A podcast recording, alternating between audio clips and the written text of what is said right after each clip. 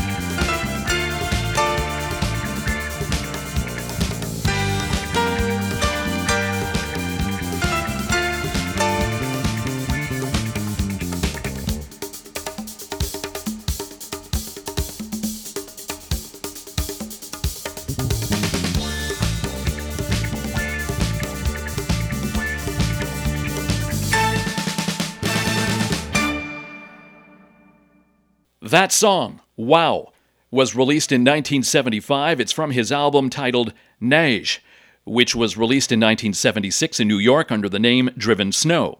In 1977, Neige won a Juno Award for the most purchased album in Canada as the song Wow was taking the world by storm. He wrote it for a television show at the request of the show's choreographer and included it on his album at the very last minute. When it was released in the US in 1976, Wow became a huge hit in Italy, Japan, France, Germany, Scandinavia, South America, and Australia. It stayed on the Billboard chart for 24 weeks. It was massive. In 1978, André Gagnon was made an Officer of the Order of Canada.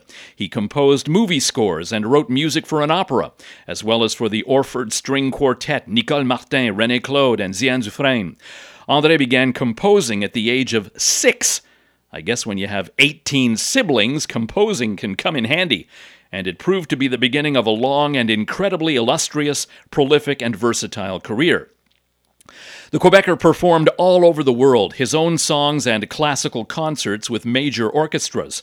In June 1975, he did a show on Mount Royal in Montreal with l'Orchestre Symphonique de Montréal that was attended by 140,000 people.